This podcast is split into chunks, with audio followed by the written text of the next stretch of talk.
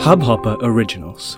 To start your podcast for free, log on to studio.hubhopper.com.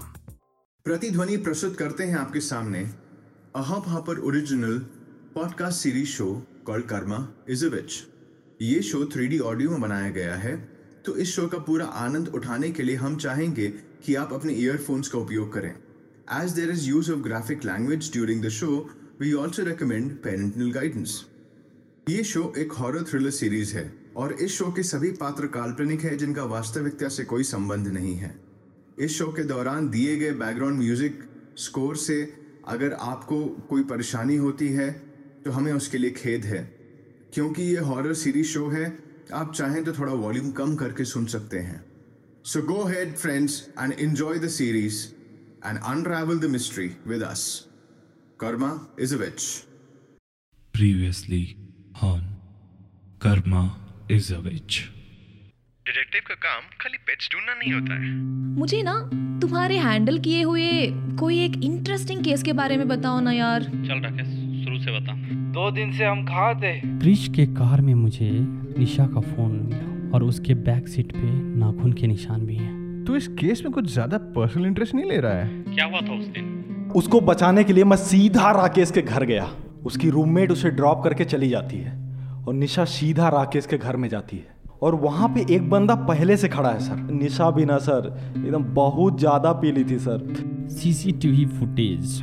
उसका report मेरे पास है और उस रिपोर्ट के अकॉर्डिंग बारह बज के पचास मिनट पे राकेश के घर से हंड्रेड मीटर की दूरी पे क्रिस का एक्सयूवी देखा गया है कि वापस आते वक्त तीन बज के तीस मिनट पे सेम कमला मार्केट की उस एटीएम वाले सीसीटीवी में सेम एक्सयूवी देखी गई है। नहीं कहीं कुछ भी नहीं देख रहा है कि पीछे में कौन है नहीं है। बस सामने वाली सीट पे क्रिश एंड राहुल है और क्रिश ड्राइव कर रहा है। बाय द वे तुम्हारी गाड़ी कहाँ है? तुम्हारे पास कार है? कौन सी कार है? कब खरीदी? क्या? उस बुद्ध बंगला? देखो मुझे कोई और काम है। प्लीज़ मुझे वापस छोड़ दो। मुझे नहीं जाना है उधर। हाँ सर। हम उस दिन एल एस ले गए थे सर और इसके सप्लायर का नाम जावेद है। लास्ट टाइम ये सिम ऑन मिला था राजीव चौक पे उसके बाद से ऑफ़ मिल रहा है। विक्रम जल्दी इधर आओ। ये क्या है? ये तो निशा है। शंकर चलो जाओ। निशा को बाहर नहीं जाने का इंतज़ाम करो जाओ। क्या? Dead body Rachita. Rachita. What okay Episode 7 The Final Autopsy, Part 2.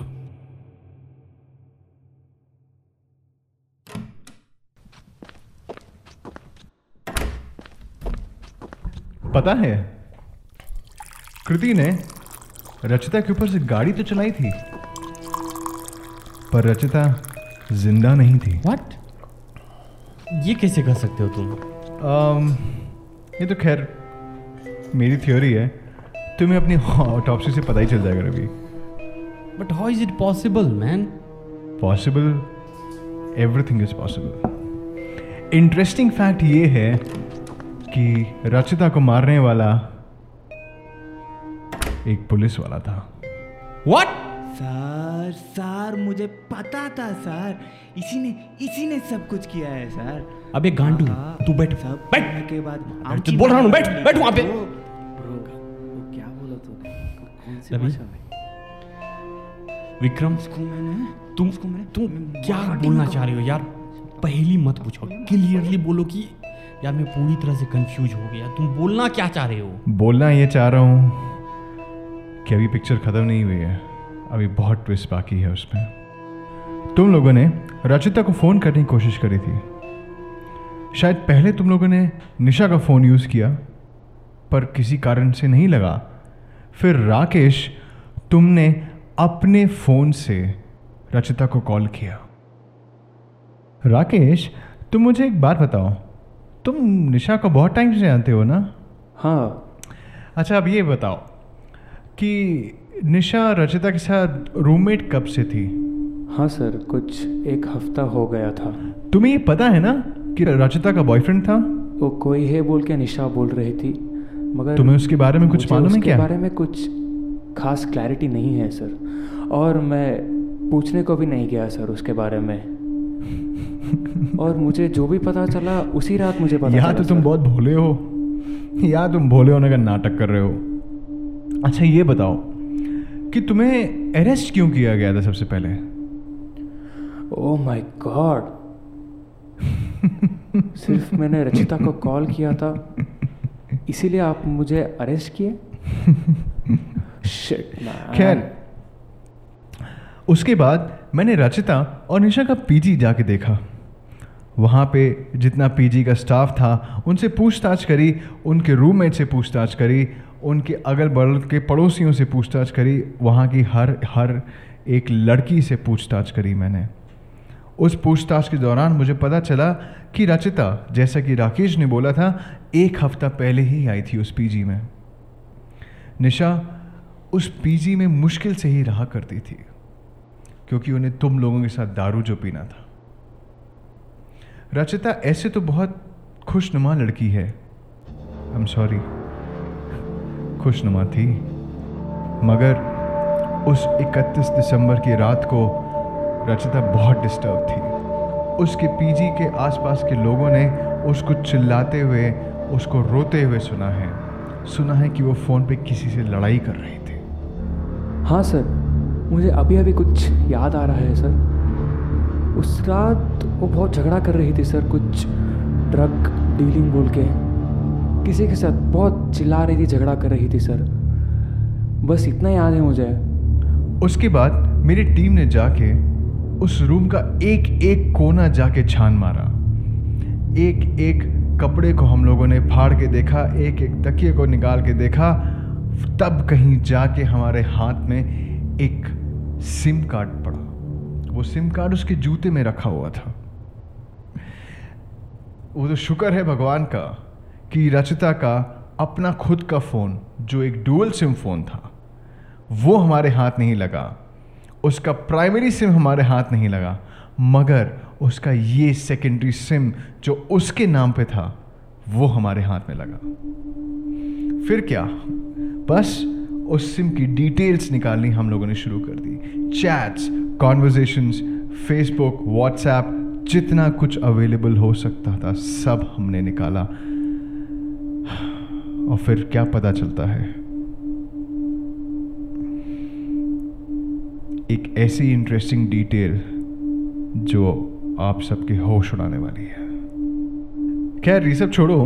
Ravi तुम्हें याद है कि तुमने मुझे एक आई एम नंबर दिया था? हाँ। कुछ पता चला क्या उसके बारे में?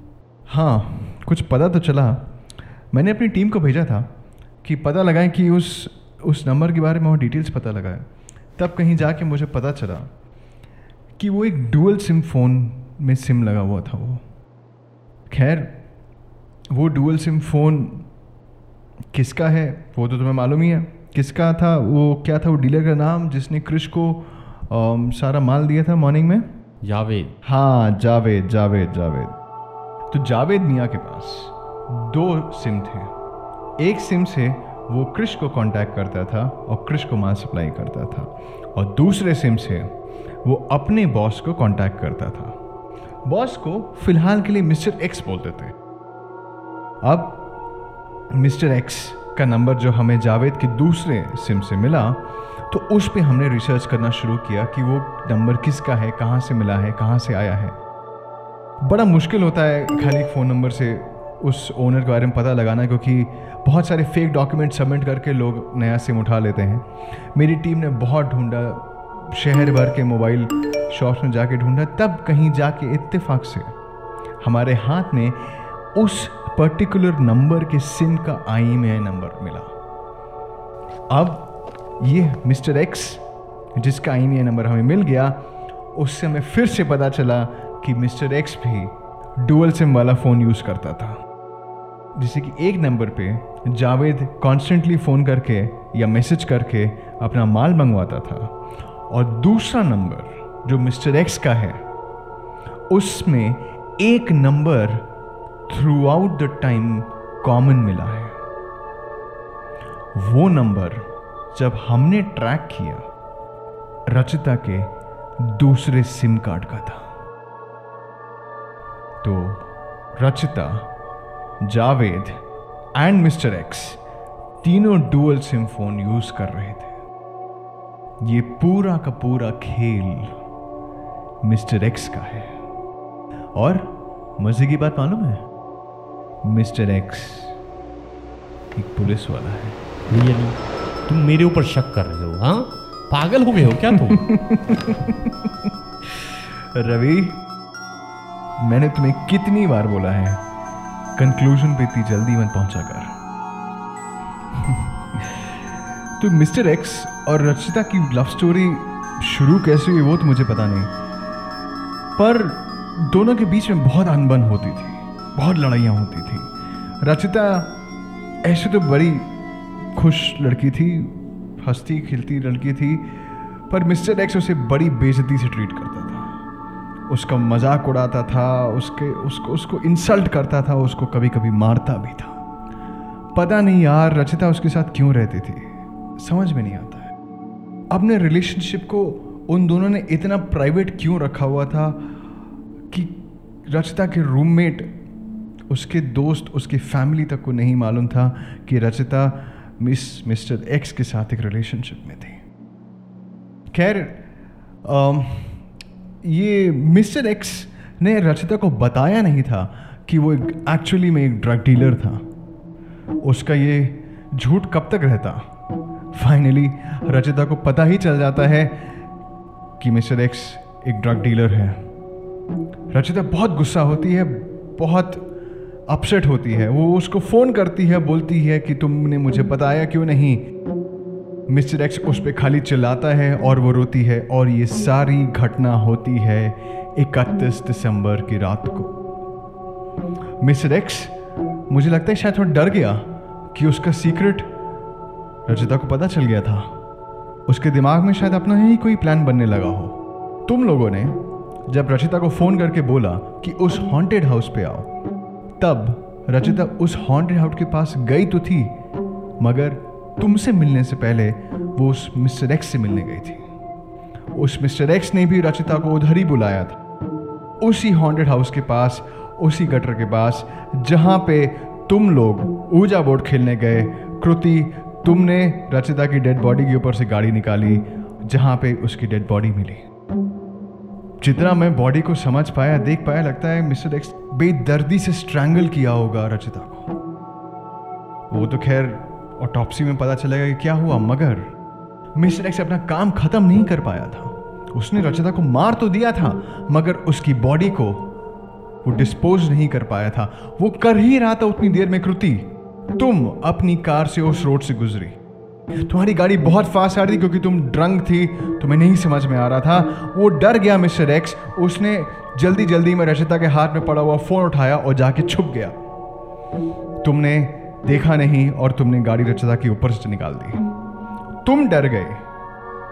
तो तुमने रचिता की बॉडी डिस्पोज करी। तुमने, कृति, मिस्टर एक्स का काम कंप्लीट किया। अब मिस्टर एक्स बिल्कुल टेंशन फ्री हो गया। उसको लगा ही नहीं कि वो पकड़ा जा सकता है। क्योंकि बॉडी तुम्हारी गाड़ी से टकराई थी तो रचिता भी तुम्हारी एक्सीडेंट की वजह से मरी होगी। और ये पुलिस में शायद प्रूफ करना आसान भी हो जाता। मगर मिस्टर एक्स को मालूम नहीं था कि ये केस इन्वेस्टिगेट मैं कर रहा हूँ। Mister X that bastard that cruel murder that son of a bitch जिसने इतनी प्यारी इतनी भोली लड़की को बेदर्दी से मारा खाली इसलिए क्योंकि उसको डर लग गया था कि रचिता कहीं ये ना बता दे कि वो ड्रग डीलर है। ए, ए, मैं तुम्हें छोड़ूँगा नहीं। वो कोई नहीं। It is Shankar. तुम्हारा कांस्टेबल रवि तुम्हारा अपना खुद का कांस्टेबल जिस तुम्हारी नाक के नीचे रहता है it is Shankar. Shankar? Constable Shankar हाँ रवि हाँ। ओह बस इसीलिए मुझे अभी याद आया मेरे दिमाग में ये चल नहीं रहा था लेकिन थर्टी फ़र्स्ट के नाइट को उसने मेरे से एक घंटे का परमिशन मांगा था कि उसे कहीं जाना है। बोला कोई अर्जेंट काम है उसे वो करना ही करना है। नो अब मुझे समझ में आया कि वो एक घंटे के लिए कहाँ गया था। शायद अगर तुम उसे वो परमिशन नहीं देते तो रचिता ज़िंदा होती। खैर, शंकर कहाँ है? शंकर शंकर तो निशा के साथ हॉस्पिटल में है। इससे पहले कि वो मातर चोर वहाँ से भाग जाए, मैं मैं उसे पकड़ के आता हूँ। गैस साला, तुम लोग यार प्लीज़ उसने कहीं मत जाओ मुझे बहुत सारी फॉर्मेलिटीज कंप्लीट करनी है। को मैं बस उस साले को उस भोसरी वाले को पकड़ के आया उसके बाद सारा काम खत्म करता हूँ। विक्रम ठीक है ठीक है रवि जल्दी जल्दी। इसकी वजह से मेरे पापा के सामने मेरा इज़्ज़त पूरा डूब गया है मेरे बारे में पापा thank God thank you Vikram. है। सीरियसली मैं घर जाकर उनके उनको क्या मुँह दिखाऊँ? कैसे मुँह दिखाऊँ? फिर भी मुझे जेल जाना पड़ेगा क्या? चिल चिल चिल साले कृति तुम जो परेशान मत हो। There are lot of things to be taken care of बहुत सारी फॉर्मेलिटीज हैं बहुत सारा प्रोसेस है जो अभी होना है। पार्टी का नाम लिए ना जहाँ तक मुझे लगता है उनका खून मैं I think you will be safe से ही करूँगा। देखो यार मैं एक बात बताता हूँ। दारू पीना खराब नहीं है। ड्रिंक मैं भी ड्रिंक करता हूँ। पर दारू पी के गाड़ी चलाना तुमने देख ही लिया है क्या होता है। Do not never drink and drive never never do तू आ जा दैट एक मिनट आ जा। अच्छा वैसे एक बात बताओ। तुम्हें याद है कि तुमने मुझसे मेरे इंटरव्यू में एक सवाल पूछा था? को do you believe in God or ghost अब बताओ do you believe in God or ghost क्यों यार? ये सब अब क्यों पूछ रहे हो? इज़ एवरीथिंग फाइन चलो तुम्हें एक बात बताता हूँ मैं। इस केस को सॉल्व करने के लिए बहुत दिन से परेशान घूम रहा था और मेरे दिमाग में सिर्फ़ ये केस ही चल रहा था। पता है लास्ट नाइट मुझे बड़े अजीब अजीब से सपने आ रहे थे। मुझे आवाज़ें सुनाई दे रही थी। मुझे रैंडमली पिक्चर्स दिखाई दे रहे थे कलर्स दिखाई दे रहे थे। मेरे सामने पूरी दुनिया हिल रही थी। मुझे समझ में नहीं आ रहा था मेरे साथ क्या हो रहा है। तभी अचानक से मुझे इन सब इमेजेस के बीच में एक धुंधला सा मुझे घर दिखाई देता है। पुराना टूटा फूटा खंडहर घर दिखाई देता है। जब मेरी सवेरे आँख खुलती है सबसे पहला काम मेरे दिमाग में वो घर होता है जिस घर को मैं ढूंढना चाहता हूँ। वो क्यों आया मेरे सपने? में ऐसा क्या हुआ? ऐसा वो कौन मेरे कान में बार बार आके बोल रहा था कि जाओ उस घर में जाओ। डू यू थिंक रचिता यार वो तो पता नहीं कि वो रचिता थी कि नहीं थी। पर मुझे इतना मालूम है, इस केस में काम करते करते मैं बहुत दिनों से नहीं सोया हूँ। बहुत थका हुआ था। शायद इसी वजह से हो गया हो। आई डोंट नो खैर सुन आफ्टर द ड्रीम जैसे ही मैं उठा I started searching for that same house which I had seen in the dream मैं इधर गया, उधर गया, बहुत जगह ढूंढा, मुझे कहीं नहीं मिल रहा था but finally I found that road जो मैंने रोड सपने में देखी थी। उस रोड पे मैं जैसे ही चलना शुरू किया, ऐसा लग रहा था कि मैं यहाँ आ चुका हूँ, मैं ये देख चुका हूँ, मैं ये जगह महसूस कर चुका हूँ इससे पहले। मैं थोड़ा सा आगे बढ़ा तो मुझे वहाँ पे एक भिखारी बैठा हुआ मिला। क्या मैं उसे जानता था? एक अजीब सा सवाल उठा मन में। शायद जानता था, शायद नहीं, पता नहीं था मेरे को। मैं गया उसके पास में जाके पूछा उससे कि, यहाँ पे आपने कितने टाइम से बैठे हो? क्या कर रहे हो? आपने कहीं कुछ देखा तो नहीं। बस, मुझे कहीं ना कहीं मन में ये लग रहा था कि उसके पास मेरे सवालों के जवाब हैं। ही नोज़ माई आंसर्स उसने मुझे बोला कि इकतीस दिसंबर की रात को उसने वहाँ पे दो लोगों को लड़ते हुए देखा। एक लड़का था और एक लड़की। वो दूर में बैठा हुआ था तो उसे थोड़ा धुंधला दिखाई दे रहा था, अंधेरे में था वो। एक घर के सामने वो जो ऑपोजिट में एक वो छोटी सी लाइट नहीं है, उस लाइट के अंदर ही वो थोड़ा बहुत देख पा रहा था कि क्या है वहाँ पे, क्या नहीं हो रहा है वहाँ पे। वो लड़ते लड़ते जब आवाज़ें, जब लड़ाई चीखों में तब्दील होने लगी, तब कहीं जाके उसने उठ के गौर से देखने की कोशिश करी कि वहाँ पे लड़ कौन रहा है। वो देखता है कि शायद कोई पुलिस वाला है वहाँ पे, या पुलिस वाली जैसी टोपी पहन के कोई आदमी था। दूर से था तो वो ध्यान से देख नहीं पाया। उसने देखा कि उस आदमी ने उस औरत को गला घोट रहा था वहीं पे, उसी रोड पे। वो आदमी कौन था उसको समझ में नहीं आया। शायद पुलिस वाला था सोच के डर के भिखारी और चुप हो गया और कोने में बैठ गया। क्या ये इत्तेफाक है? मुझे ये सब कैसे पता चला? मुझे पता नहीं, कृति। तुम्हें क्या लगता है? वो ड्रग डीलर पकड़ा जाएगा क्या? शंकर शंकर ज़रूर पकड़ा जाएगा।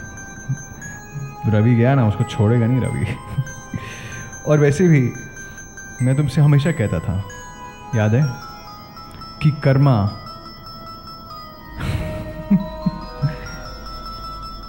कि कर्मा किसी को नहीं छोड़ता।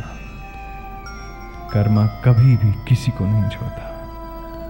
और याद रखना मेरी ये बात, क्योंकि ये बात कभी भी कभी भी आज तक गलत नहीं हुई।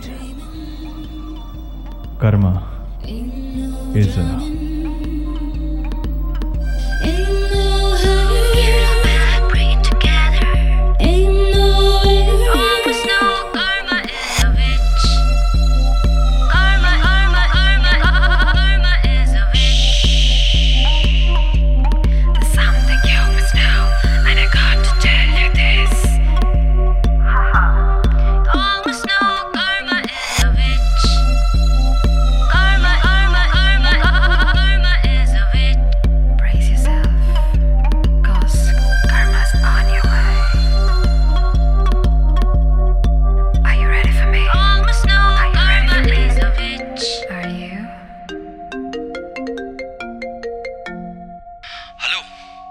हाँ रवि बोल। विक्रम तुम्हें मालूम है क्या हुआ? क्या?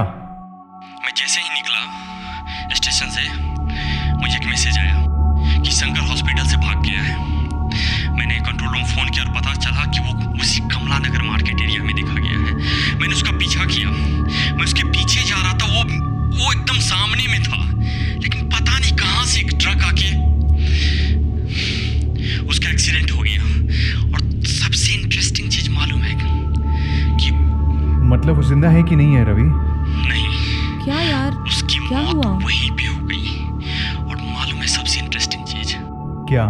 तुम्हें मालूम है कि उसकी मौत कहाँ हुई है? कहा? एग्जैक्ट उसी जगह पे जहाँ रचिता का लाश मिला Vikram?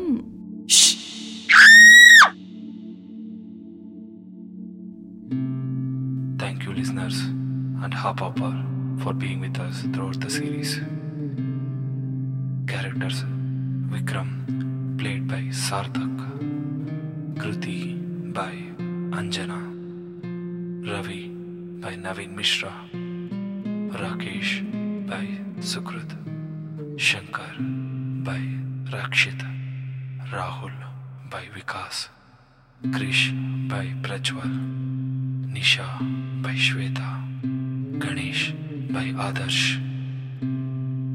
theme song sung by a very talented Aditi and Aishwarya story and rhythm by Suraj story and music produced by Chetan Narayan Swami. Produced at Pratidwani Studios. To get in touch with us, hop on to pratidhwani.com. इस hub hopper original को सुनने के लिए आपका शुक्रिया अगर आप भी अपना पॉडकास्ट लॉन्च करना चाहते हैं तो हब हॉपर स्टूडियो वेबसाइट पे रजिस्टर करें और एक मिनट के अंदर अंदर अपना खुद का पॉडकास्ट लॉन्च करें यही नहीं स्टूडियो देता है आपको पूरी आज़ादी कहीं भी, कभी भी अपना पॉडकास्ट लॉन्च करने की सिर्फ़ तीन आसान स्टेप्स में। तो साथ में अपना पॉडकास्ट शुरू करने के लिए तैयार just hop on Hubhopper simply content